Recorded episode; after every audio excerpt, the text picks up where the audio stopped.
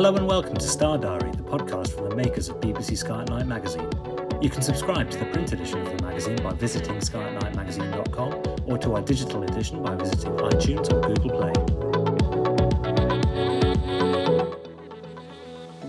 Greetings, listeners, and welcome to Star Diary, a weekly guide to the best things to see in the Northern Hemisphere's night sky.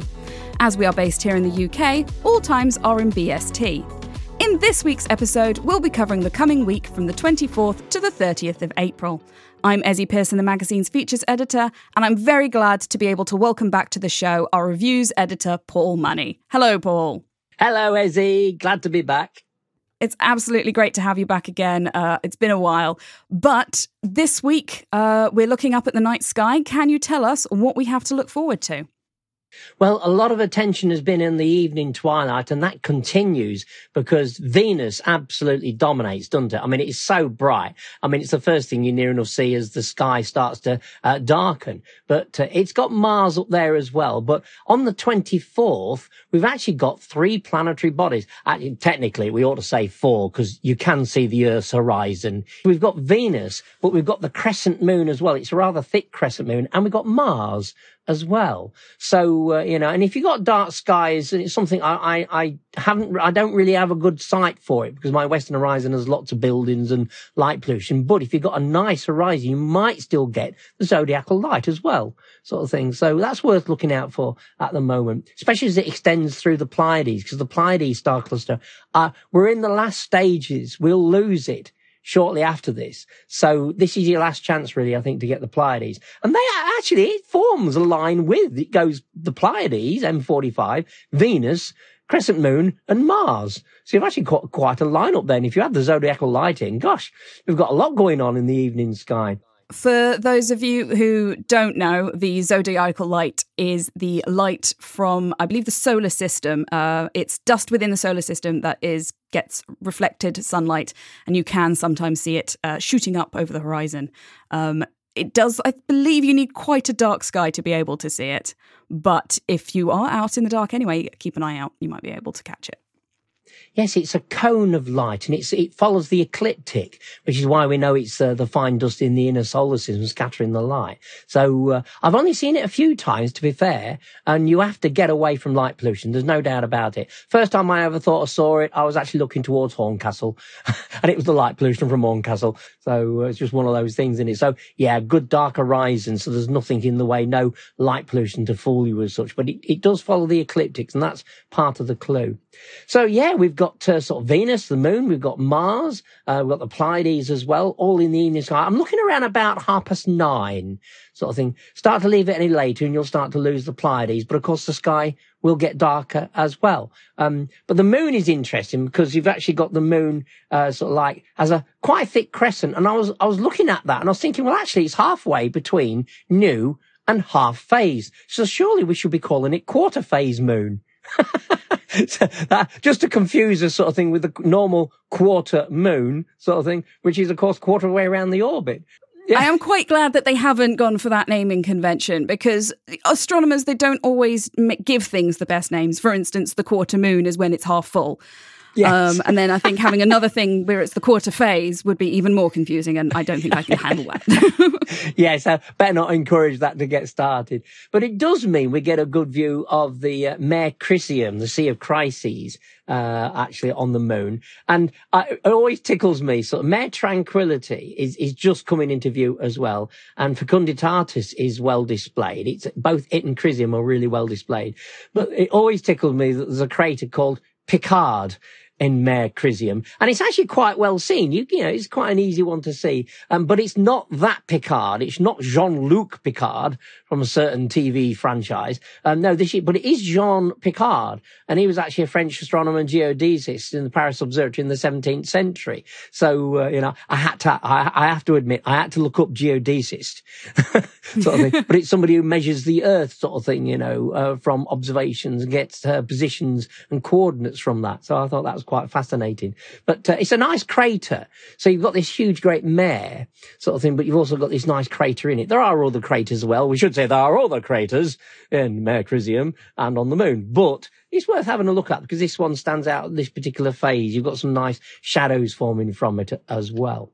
So that's the moon then. Now that's on the 24th. So, you know, quite a lot happening on the 24th to get started. On the 25th and 26th, what we find is the moon's up. We, we always follow the moon, don't we? Because the moon, you know, that's where we get month from. It goes round us. So every month we're going to have events featuring the moon.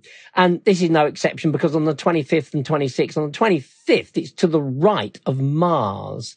So you shouldn't have trouble identifying Mars really, but it is fading now. So it is beginning to look more like some of the regular stars around it. The only difference is that it is slightly orangish, but um, Betelgeuse is still up. So you've got the two to compare them. But to give you a guide to it, you've got the moon on the 25th to its right, and it's still quite a thick crescent as well. So, uh, so you'll be able to pick out Mars, but telescopically it's quite small now. I tried imaging it just the other week and it was so tiny and whatnot. I just thought it's a blob. sometimes, sometimes the planets are just blobs um, in the night sky. But that doesn't mean you can't, you know, try and pick them out with the the naked eye and, and have a good look at them. Exactly. I mean, the fact that it shows a disc, there is a disc there, shows you haven't got a star that's out of focus. You've got an actual disc itself. So that was good. So uh, the 26th, though, the next night, the moon is trying to form a bit of a lineup with Castor and Pollux in Gemini. So it's a slightly curved line. And I always think it's a bit of a triangle also with Kappa from Pollux and Kappa Geminorum as well. So uh, as it happens, um, with Mars going through uh, the center of uh, Gemini at this particular time, on the 25th, it should be noted, it's right next to 48 Geminorum. So it's got a star right next to it. Now, Mars is magnitude 1.3. Uh, the star is a lot fainter, it's magnitude 5.8. So there's quite a difference there. So you can't confuse them. And there'll be a colour difference as well. And you can see this easily with the binoculars. You know, technically it's a naked eye star as well, 5.8 magnitude. But, uh, you know, but again, you don't want to have much light pollution. And you've also got natural light pollution because we've got the moon coming in, haven't we? Growing in phase sort of thing. So that's always a, I mean, you either love the moon or you hate it. You know, you either, you, you hate it if you're a deep sky observer sort of thing, you know, or you love it if you're a lunar observer. I, I tend to fall between the two a little bit, but I must admit I am more of a deep sky observer myself sort of thing. I think you just have to learn to, to, to flip flop throughout the month, you know, two weeks you're a lunar observer and then one week you're a deep sky observer. And that's how you're going to go go through. I think that's probably a good approach to take. It is. Might require getting some different equipment to use throughout the month but well funny enough i was, I was going to mention that because you know if you're an astro imager once upon a time the, when the moon was up that was it. You stopped but now we've got so many different filters that can cut through the moonlight, um, you know, especially the uh, emission line ones sort of thing, you know, oxygen and silicon, things like that. Astro Images now can near enough image throughout the entire uh, month without worrying about the moon. And I think that is absolutely amazing. But it does mean when do you sleep? During the day, hang on, you could be a solar observer. and of course, the sun is actually getting quite active. So, you know, I mean, we have had some recent auroras during March. And, you know, aurora season isn't quite, in fact, I've seen aurora in July. You know, I mean, it, I've only seen it twice, but, you know, if it's a really good storm, you can actually have the aurora during the summer months as well. So, you know, always keep a lookout. You never know if there's a big storm. We are, they think now there's a prediction that the uh, solar cycle might peak towards the end of 2023, 2024. So that'll be exciting. So, you know, we might still have some Aurora. So it's worth keeping a lookout just in case. Never, never say it's just a season sort of lingering, you know, just lingering around sort of March and April. You know, worth thinking about it for the rest of the year as well. I was going to say, if there is anybody out there who is thinking about possibly doing some aurora hunting, uh, you might want to move your plans up a bit. If you are planning on going next year or the year after, people think the peak might happen this year. Um, it might just be that we're in a really active solar cycle and it will keep going on. If you haven't planned that once in a lifetime trip, which I, I've managed to go aurora hunting and had success, and I really do recommend it if you can. It is. I mean, it's it is a, a sight to behold. Um, I must admit, sort of thing. Um, I, I'm, I have a toss up between the aurora and noctilucent clouds. When it's aurora scene, I'm really excited to get a bright aurora. And of course, unfortunately, I was ill and we had cloud when we had the really bright one mm. in March. Isn't that typical? Yeah. Isn't that typical? I can't complain because I, I, did do the uh, Northern Lights flights for many years, sort of thing. So I got some absolutely humdinger of uh, some displays, but I have seen some great ones from the ground as well. But I have to say, sort of thing, now we're ready. When, when we get into the summer, my allegiances switch and I, I start saying, saying, "Oh yeah, Noctilucent Clouds, they're brilliant," you know. so, and then when they that season finishes and we get the Aurora and get a good Aurora, oh yeah, well Aurora for me. So uh, I'm definitely a flip flopper, aren't I? yeah. And if you are interested in finding out a bit more about Noctilucent Clouds, then I suggest you pick up the May copy of BBC Sky at Night magazine, where we have a feature all about it in there. And also, if you are interested in hunting aurora or Noctilucent Clouds, then go to our website, skyatnightmagazine.com. We have lots of guides on there. I'll put a couple in the show notes below as well. Exactly. We would cover it every year sort of thing because it, they're just such an amazing experience to see them. And I, I do know people have gone to Iceland and, and Norway to see them and um, been clouded out. and, and I know that really big one. Sort of, there was some friends of mine had gone to Norway and uh, didn't get anything and were rather cheesed off, shall we say, to find out we'd had a great display in the UK yes, it's an ironic twist, isn't it? Sort of thing. So you can be up there and actually miss them because the, the auroral oval has moved south whatnot. Otherwise, we wouldn't be able to see it in the UK. But, uh, you know, it's just one of those things, you know. I mean, you have to take it in and leave it. Anyhow, continuing, we're, looking to the next night, April 27th.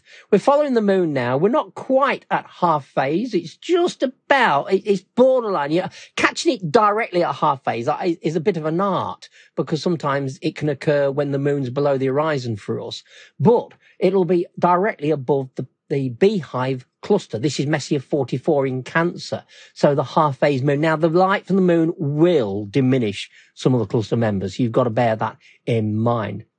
And then on the 28th, we switch. I know it's the morning sky. I know it's 4.30 in the morning, but Saturn is getting back into the sky. Now you do need a good mm-hmm. uncluttered sort of east southeast horizon, to be fair, um, which is that I have a disadvantage there. I have an industrial estate and, and, and a big, we call it a bund. It's a, a big sort of a, a, mound that hides us from the industrial estate and got lots of shrubs all over it. Trouble is, as those have grown up, it's hidden more and more of that horizon for me, yeah. which is a great shame.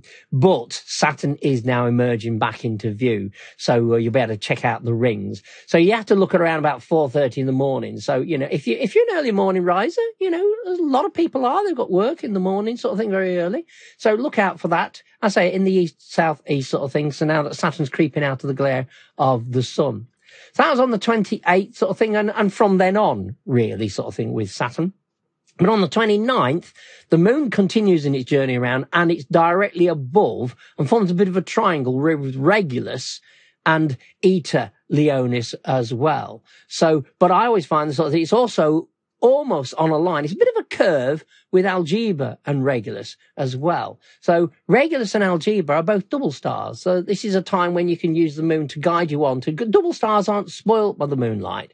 That's the good thing about them. Whereas deep sky objects like galaxies and nebulae are, are swamped by the moonlight, but double mm. stars are all right. So uh, here we are. So Gamma Leonis Algieba on close inspection is a closer double with two yellow orange stars, one slightly brighter than the other, one at magnitude 2.2 and one at 3.6 magnitude as well. So, you know, this is a, a nice time to catch up on these double stars when the moon is actually quite close to them.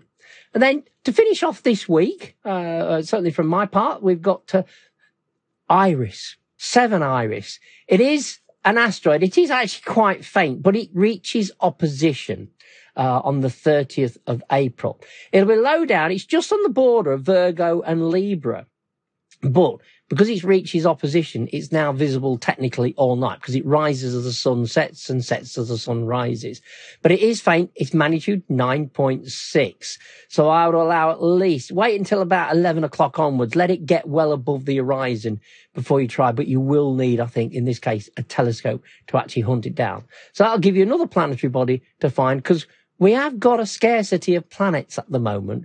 We've really only got Venus and Mars in the evening sky, Saturn in the morning, and then this, this very meager, uh, minor planet, uh, coming to opposition. We'll have to wait a, a, a few weeks, but we will have some come back. Sadly, we've lost Mercury, of course. We've just lost Mercury. Ah, oh, we've just lost it. It's just one of those things, but it will be back at some stage it does sort of feel like Venus is doing all of the work at the moment. you know, okay. Venus, it's it's a bright. I think it's about minus four um, this week. It's around about that point, um, and you know, very much the brightest thing in the night sky after the moon. And then there might be some other ones, maybe. Uh, yeah, it's almost like it's screaming out, "Look at me! Look at me! Don't look at anybody else! Look at me!"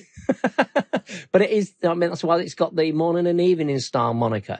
And of course, at the moment, it's the evening star. So it dominating the night sky. And it's the first thing people see, uh, as soon as mm. the sky gets dark. So, uh, well, uh, trouble is it's always a bit featureless that you have to really look carefully and have specialized filters to really bring out the subtle clouds actually on Venus sort of thing. But I like just looking at the crescent. I look the, the phase, you know, sort of thing. It's, it's a gibbous phase at the moment, but uh, it will eventually later in the summer turn into a quite a large crescent. So, to summarize what you can see this week, we start off on the 24th of April, where Venus, Mars, the Moon, and the Pleiades will all be lined up on the night sky. Then on the 25th and the 26th, Mars will be in Gemini. The 27th, the moon will be near to the Beehive cluster. On the 28th, Saturn will be making its way into the morning sky. The 29th is a great chance to see some double stars in Leo. And finally, finishing up the week on the 30th is the opposition of the minor planet Iris. So there certainly sounds like there is a lot of things to see throughout the week. If you'd like to find out what's going to be in the night sky next week and all the weeks after, do be sure to subscribe to the podcast. And thank you very much, Paul, for taking us through all of that. It's a pleasure and look forward to doing next week. And we hope to see you here next week as well. Goodbye. If you want to find out even more spectacular sights that will be gracing the night sky throughout the month, be sure to pick up a copy of BBC Sky at Night magazine, where we have a 16 page pull out sky guide with a full overview of everything worth looking up for. Whether you like to look at the moon, the planets, or the deep sky, whether you use binoculars, telescopes, or neither, our Sky Guide has got you covered, with the detailed star charts to help you track your way across the night sky.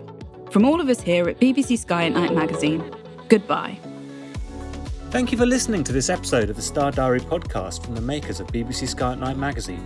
For more of our podcasts, visit our website at skynightmagazine.com or head to Acast, iTunes, or Spotify.